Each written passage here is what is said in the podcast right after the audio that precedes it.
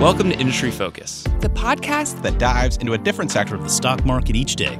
I'm your host, Emily Flippen. I'm Jason Moser. I'm Nick Sciple. I'm Dylan Lewis. And today we're talking financials. Today we're talking consumer goods. Wildcard Wednesday. And we're talking energy. And today we're talking tech. Let's dive in. Welcome to Industry Focus. It's Tuesday, June 2nd, and I'm your host, Emily Flippen. Today, we're going to be taking a deep dive into a little known but extremely well run company that focuses on clothing recycling and resale. Joining me today to take a deep dive into the world of Winmark is Motley Fool analyst and director of investor learning, Buck Hartzell. Buck, Thank you, you Emily. I'm doing great. Thank you for having me. Yeah, we were just saying that it's it's hard to get a little bit of FaceTime now that we're all social distancing and working from home. So it's nice to, you know, I'm I'm visually looking at you right now as we're recording. I know. This. Yeah, it is good. It's good to see you as well. Well, I have to admit, I know very little about Winmark. At a market cap of just over 500 million, this is a very small company. And we were chatting before we started recording, and you mentioned yep. that this was an even smaller company not too long ago. Um, yeah. But while I may not know a lot about this company as an investment, I'm actually a frequent shopper at one of their many franchises, at least back when I was living in Texas. And okay. I'd imagine that many of our listeners may not be familiar with the name Winmark, but may be really familiar with their stores. So uh, maybe you could just tell us more. What is Winmark? What do they do?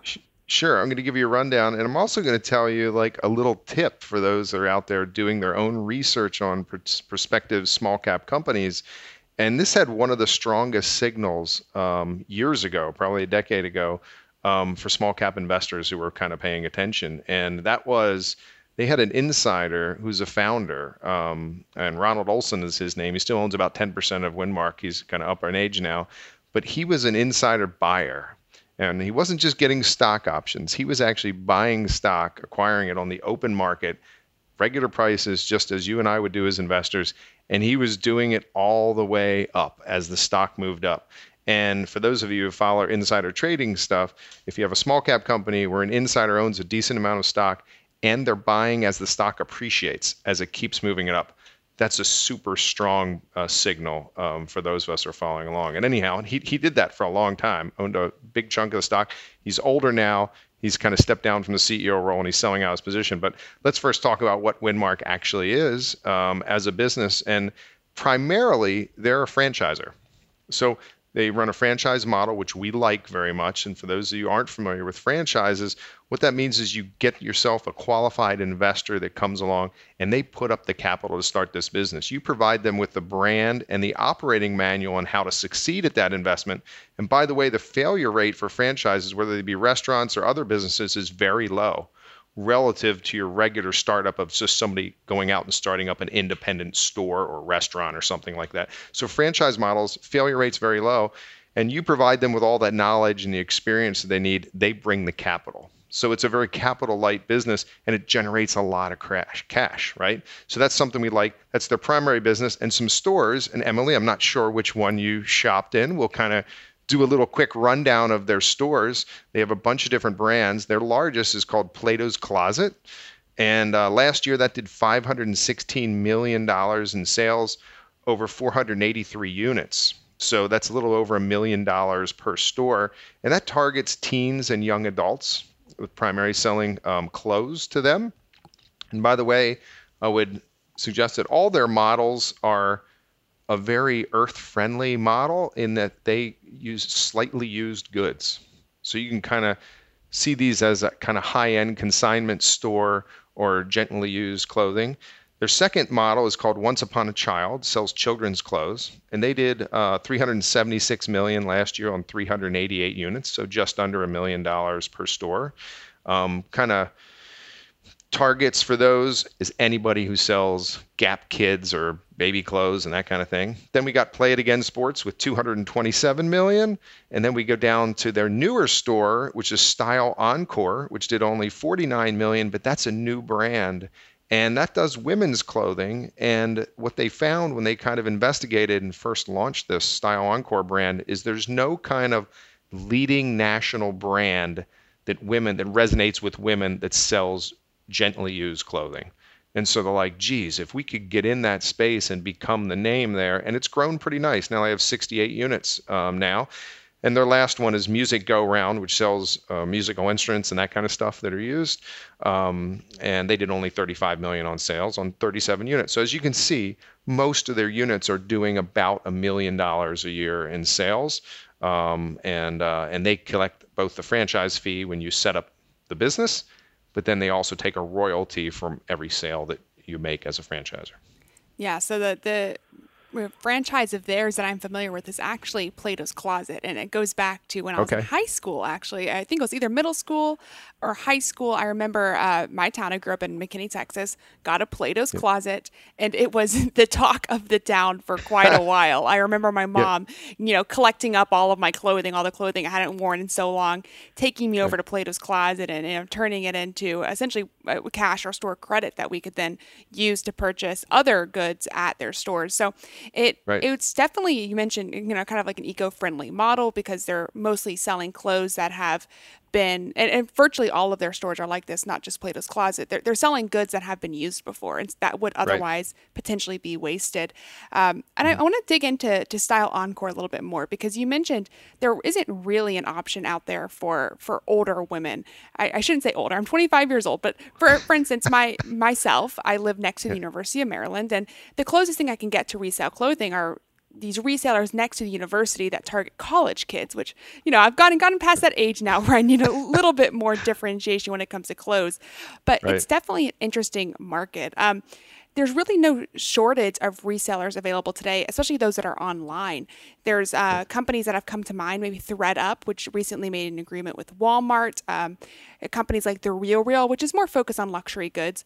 But what Yeah. makes you think that uh, Winmark's franchises like Style Encore or Plato's Closet, how do they stack up against this type of competition? Well, it's interesting, you know. I think um, I'm not a regular shopper at Style Encore, so I'm, I'm not shocked. certainly their their target audience or Plato's Closet um, for that matter. But I'd say Plato's Closet has a long history of being successful. So I'd say like when you have good operators, and I think this particularly happens in retail that succeed, and as we can see, they don't have just one brand, right? They have a bunch of different brands there. Um, if you look at the spend in my household, there's two girls, my wife and my daughter, and then there's three boys, myself and, and two sons. If you look at where most of the money is spent in our household, it's the two, not the three, right? and so I think from a business standpoint, it makes sense to target women's clothes more than it does, and we don't see an you know an option here on the list that's slightly used men's clothes, right? Because anybody will tell you, my wife included, I'm still wearing clothes that I wore in high school or college, right? I, guys don't throw clothes out just because they have a hole in them. They kind of they move down a shelf where now it's workout clothes, right? So everybody laughs when I go to the gym. They're like, that T-shirt, that's like 1988 or you know. I'm like, yeah, it's got a couple holes in it, but it's good for working out now, right? So anyhow, um, so I think it makes sense to target that women's area. Now, what I would say is, you know, as you mentioned, there's a lot of competition, particularly on the new end in apparel. And apparel, we haven't talked about this yet, but in retail, um, over the last 10 years, everybody wants to write retail off. But that's not the case, really. There's been some areas that have really thrived in retail, and we can talk about those if you want or not. Apparel's been an area where it's really struggled, right? You had the Limited, you had Forever 21, you got Hollister, you got American Eagle, you certainly have the big box retailers. Target is really known for doing a good job with their clothes. Walmart probably not so much. I mean, I think they, they they've tried and tried and not done very well there. So there's a whole bunch, and we could you probably know more than I do of all those um, retailers that are in there. But I'd say on the used side, and what they said is not that there's not competition there. It's just that nobody resonates as a brand um, across women nationwide as this is the go-to spot. And so what I think they thought was, okay, we're really good and we've done well with the young teens and um, young adults at Plato's Closet. We're just going to step up a notch and why can't we do the same thing? And so I'd say they've done it once. It's not a guarantee, but it's off to a fairly good start now with 68 units, and they've been adding units. And their numbers are pretty good. So why not? Why not them? So when we had originally scheduled to talk about this, we stuck it on today's schedule. I wrote in that we were talking about Winmark. Uh, Motley Fool analyst Nick Sciple actually shot me a message, and all of the listeners are probably familiar with Nick because he hosts Industry Focus alongside a Yeah. few of us. Um, But Nick Sciple is a huge fan of Windmark, and he shot me a message. He said, You have to talk about Style Encore. If you miss Style Encore, then you're missing all the really compelling reasons to invest in Windmark." And, and in addition yep. to the enthusiasm behind Style Encore, he also sent over some really interesting data about uh, product sales, especially resale. Um, it's a study done by ThredUp, so you can take it with a grain of salt if you'd like. Okay. But they have some really interesting numbers from this study. They're saying that 64% of women are willing to buy a secondhand product, um, as compared to only 45% three years ago. Um, and that does generally generationally depend. So younger women who are now becoming a little bit older um, grew up in a generation that tends to be a little bit potentially more eco-friendly, eco-conscious, um, maybe a little worse off in terms of financials. So they may be more willing to to buy a secondhand product, and it could potentially be this term like long-term tailwind for companies like Style Encore as generations like my own get to that point where they're looking for a place to to shop. And to an extent I think it can be expressed with the success of consignment retailers like TJ Maxx or Ross. Um, yeah. so those are just some of the things that I think I I like about investing in their the re- resale industry. So I want to pass it off to you. Um, What's compelling to you about Winmark as an investment, whether that be resale or the other lines of business? Because we forgot to mention one of the other lines of business that Winmark's involved in. Yeah, we didn't mention, and that's pretty unique. I mean, we, I think we kind of teased it a little bit at the beginning, but they'd also do equipment leasing. And this is like really business essential equipment. So if you think about servers to run your online store, that's the kind of stuff that these guys lease. And it seems kind of odd when I first looked at Winmark many years ago, um, before I had bought it this was kind of like a red flag to me because I'd looked at a lot of specialty retailers and things before, but never seen anyone that did equipment leasing before, and it didn't make any sense. But that founder we talked about, who owned a lot of stock, who was buying all the way up, it turns out he made his first millions in running a leasing business. So what I think he realized after he kind of started this model as the franchise started getting steam and generating a lot of cash for the business, he's like, what am I going to do with that cash? I could just pay it out in a dividend, or if I can reinvest it in a high rate of return, and it turns out he had run a leasing business very well. I think he ended up selling that business for like $300 million. So he started a small leasing business. So you have this capital light model, the franchising model generates a lot of cash. And then the leasing business, which is capital intensive, and if you do a good job and are disciplined at that, that generates even more more money. And to give you some context, their equipment leasing business was about 22% of revenues uh, last year and about 18% of their operating income. Now, I would add they've kind of changed leadership in that leasing business. In 2016, they bought $26 million worth of equipment, and last year they bought $9 million worth of equipment.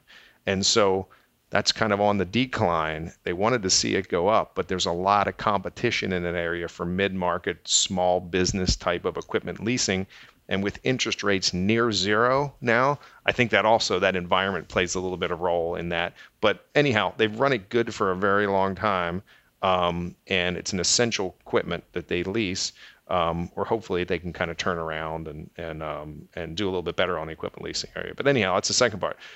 So what do we like about the business? It's been run by an owner operator that's been shareholder friendly that person is selling off their stake now.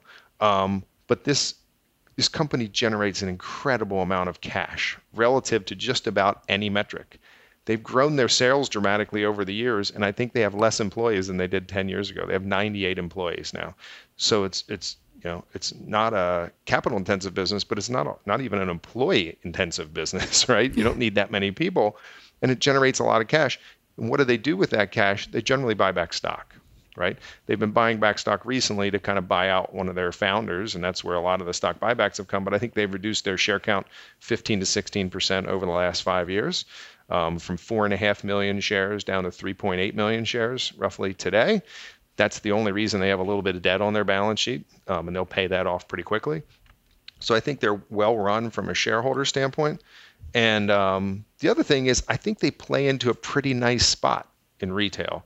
Like when I am looking at retailers here, um, uh, would I like to invest in a Nordstrom?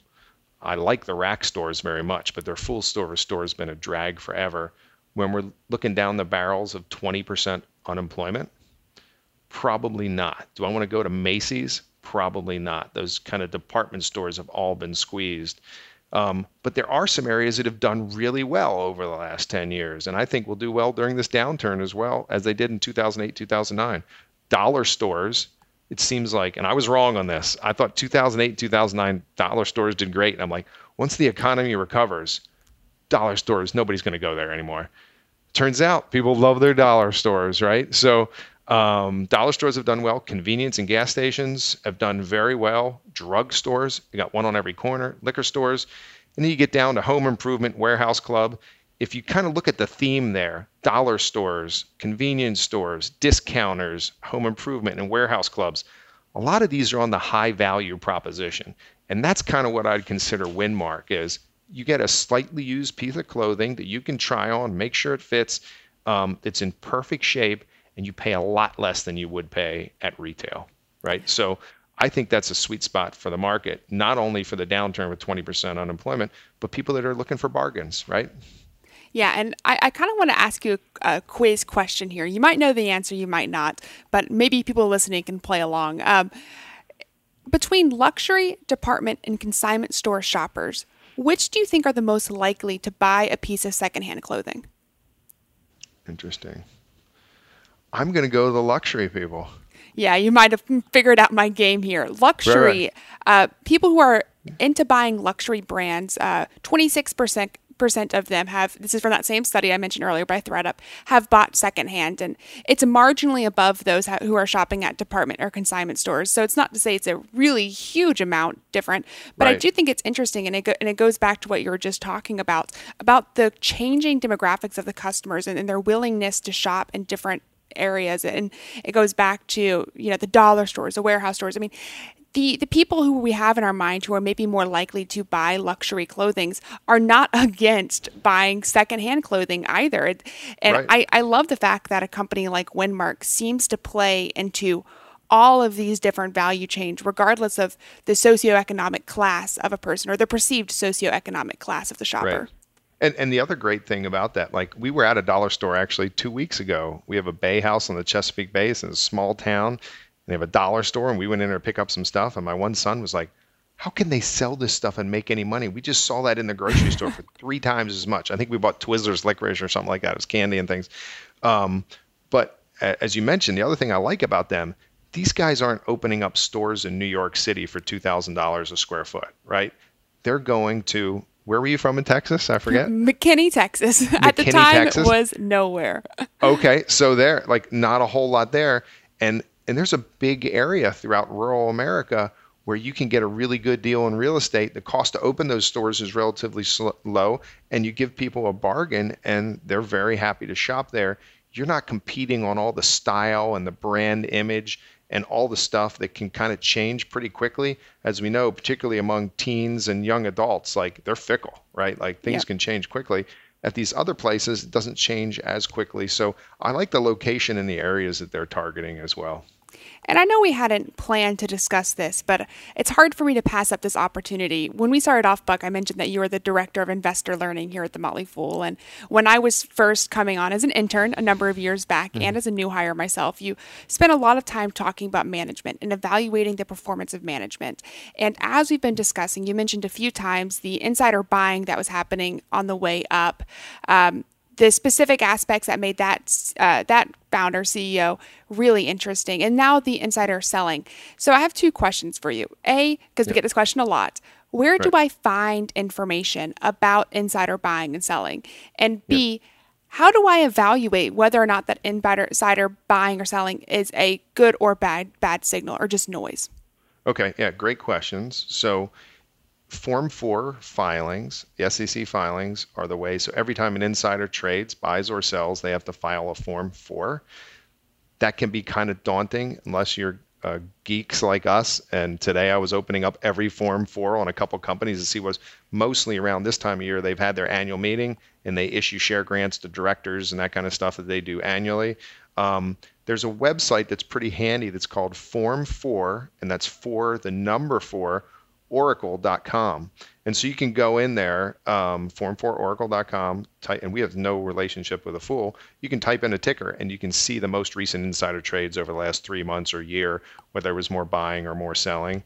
And um, there's been lots of research published on insider trading. And what I would tell folks is selling is not a big signal. The only time selling is really meaningful when insiders do it is when they're selling a lot after the stock has depreciated. so if the stock's already caved and they're selling out at a pretty high rate, that's actually a pretty strong signal and it's a negative signal. Avoid those stocks. the strongest signal though is a buy on the open market because we we can sell for a variety of reasons. You could um, be buying a home. You could be paying for your kid's college. You could be going through a divorce. You could be help pay for a parent's mental you know, all, medical care. There's all kinds of things you could do. Um, but there's only one reason you really buy, right? Because you think it's a good deal. And the, the, the strongest signal that you can look for as an investor is strong insider buying after a stock is already appreciated, particularly for small cap stocks. It's not as meaningful for large cap stocks. Um, the last couple months, I have been paying attention to insiders and who's buying because stocks go down 30% right away. It's kind of interesting to see who's buying. But anyhow, so strongest signal is buying after the stock is already appreciated substantially. And it's rare to see insiders these days buy stock on the open market alongside the rest of us, right? Like, I like that. That's what investing is supposed to be. Uh, and owner operators are supposed to put their capital at risk. They're not just supposed to be getting options and restricted stock for free. Um, go ahead and put some capital risk. You know, all these things where you read, we read proxy statements a lot. Emily, I know you do. Form uh, 14-A, and that tells us how the compensation goes um, for not only the board of directors but for the people that are running the company and um, you know some of them have re- require that the ceo owns a certain multiple of their base salary and stock and all that kind of stuff mostly that's just a farce right because their base salary is very low they get issued stock every year regardless of how well the company does or not and in a couple years they have five times their salary the big part of their salary is the incentive compensation and and that comes in both short-term and long-term incentives. But anyhow, so I'm getting a little off track here. I'm, I'm about I'd to say, ask you another question that's going to get you okay. even more off track because oh, I love this geez. conversation. Maybe okay. I have to rename this this podcast episode okay. now that we're going down here. But it got me thinking about a company that I that I follow and I'd like it's Axon Enterprises and they make okay. the taser they normally were known as taser. they tasers and body cams for police officers and yeah. obviously that's an increasingly important thing here in the United States after the the horrible protests we saw across the the nation this weekend. But yeah. what I think is really interesting is that their founder and CEO has completely cut his salary. I think he's getting paid something $70,000 a year as a base salary. Anything he'll get paid above that for the rest of his tenure as CEO is going to be dependent upon the market cap of Axon itself. So depending on how fast uh, he increases or to what size he increases the size of the company, and there's caveats in there for acquisitions and such, that's right. how much he'll get paid. How do you feel about a, a compensation structure like that? I like that, and I like it as particularly if it's long term. My my main thing that I want in compensation when I look at those plans, when I'm looking at the proxy statements or the 14As, is alignment with shareholders, right?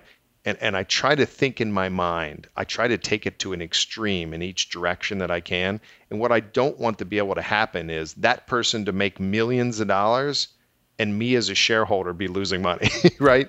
And so you just, I mean, it's very important. And what I've learned over time is the simpler the compensation plans, the better they typically are. The ones that have six different parts of long-term, short-term incentives, and they have different things, parts calculated, part of it's you know qualitative that the board decides, and there's another part that's done this way, and they're making changes every year to it. I don't like that.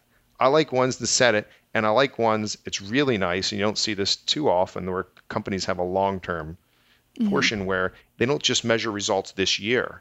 It's over three year or five year rolling periods. Then it's like, it's hard to game that system, right? You can't game it because it, it, it includes a couple years. The last thing I want is somebody so focused on the stock price that they get something to happen to the stock or the market cap and they maybe buy back a lot of stock or do something to kind of job the system and it gets it up there it releases all their money and then they're like okay i'm going i'm going over to the next place and then everything kind of goes to heck after they leave. So anyhow i like long term in it. I like it to be aligned with shareholders and the simpler the better the things that they measure their metrics on I appreciate you humoring, humoring. You've heard that before, haven't you, Emily? I have, although it is nice Okay. to hear it again. And I, I was, I Yeah. that ac compensation structure with Axon, I thought was particularly interesting. And as we were Yeah. talking, I thought to myself, I want to hear what Buck has to say about this. I- So I, like you that. And you humored know me, what? if I can say it correctly. And, and the thing, and the thing that I would say, and I think this is something that the press has wrong over and over again. I don't mind that my executive makes money, Mm-hmm. right? Like as a matter of fact, I want them to get wildly rich. I just want to benefit from it, right? What I don't like is those people, and there's lots of them that get wildly rich with average or sub-average performance. That I hmm. don't like, especially and those tend to be on companies with professional managers, not owner operators. They're professional managers that run big companies. And they think the bigger they make their enterprise, the more they should get paid, as opposed to being paid on how well the business actually performs. Um, yeah, there's lots of pretenders out there in that space that get rich off of not doing very much, unfortunately. Fair to say, Winmark's co-founder has not acted in that way yet. No. Um, and before we sign off, I, I do have one last question for you. I, I'd be remiss if I didn't ask about uh, the pandemic and how Winmark has been handling the pandemic and how much of a business risk that is for them. So, how do you Yeah, view yeah. their leadership in regards to the current crisis? I mean, the the nice thing is, as we've mentioned, being a franchise model is your asset light. They only have 98 employees. This was not some gigantic organization like Sears or something else where you have to lay off thousands of people and do all this kind of stuff. I mean, the reality is a lot of their stores were closed, mm-hmm. right? And they had to close them in order to be safe for not only their employees but for their customers. I, I would say though, this is my personal take, and I'm not a doctor or a researcher. Um, but most of the things that I've read uh, about COVID and the pandemic is it's very, very unlikely for anyone to catch this virus in a retail environment. Though we shut all the malls and we did all that kind of stuff, the primary ways that this is spread, you need time near infected people. So big sporting events where you're in close proximity, you're cheering and literally spitting out the virus as you're doing that, and you're there for three or four hours is not a great thing. Schools are not a great thing where you're close for eight or nine hours, and eating at restaurants where you're eating and laughing and doing all that stuff for hours on end. But if you're in a store and you're going in and out, and I've gone to the grocery store several times early on, I didn't have a mask. Now we wear a mask like we're supposed to. I don't think retail is that big of a threat to people. I really don't. Yeah. And I think so there's kind of an overreaction there. But they closed a lot of their retail stores. Obviously, their leasing business is still going. Um, but the nice thing about being a company with very low operating costs is they're going to close their stores and it's a hit. Yeah. But they're going to reopen, and I don't have any concerns about them getting through the pandemic. Where there's other retailers where I think, geez, they've taken on a lot of leverage, you know, over the last couple of years or done that kind of stuff, and and um, now they're in trouble, right? Yeah. Because their their spigot's cut off. Well, the nice thing is they do have the leasing business, so that's still coming in, and their other stores are starting to open now, you know. So Well, Buck, thank you so much for taking the time out of your day to to stay and chat with me for this episode of Industry Focus. It's been great. you're welcome, Emily. Thank you. It was great seeing you again. Stay safe, stay healthy. Hopefully, see you in Fool HQ in not too long. I look forward to seeing you again. Okay. Thanks. For having me. Yeah, listeners, that does it for this episode of Industry Focus. If you have any questions or just want to reach out to say hi, you can shoot us an email at industryfocus at fool.com or tweet us at MF Industry Focus. As always, people in the program may own companies discussed on the show, and the Motley Fool may have formal recommendations for or against any stocks mentioned. So don't buy or sell anything based solely on what you hear. Thanks to Austin Morgan for his work behind the screen today. For Buck Hartzell, I'm Emily Flippen. Thanks for listening and Fool on.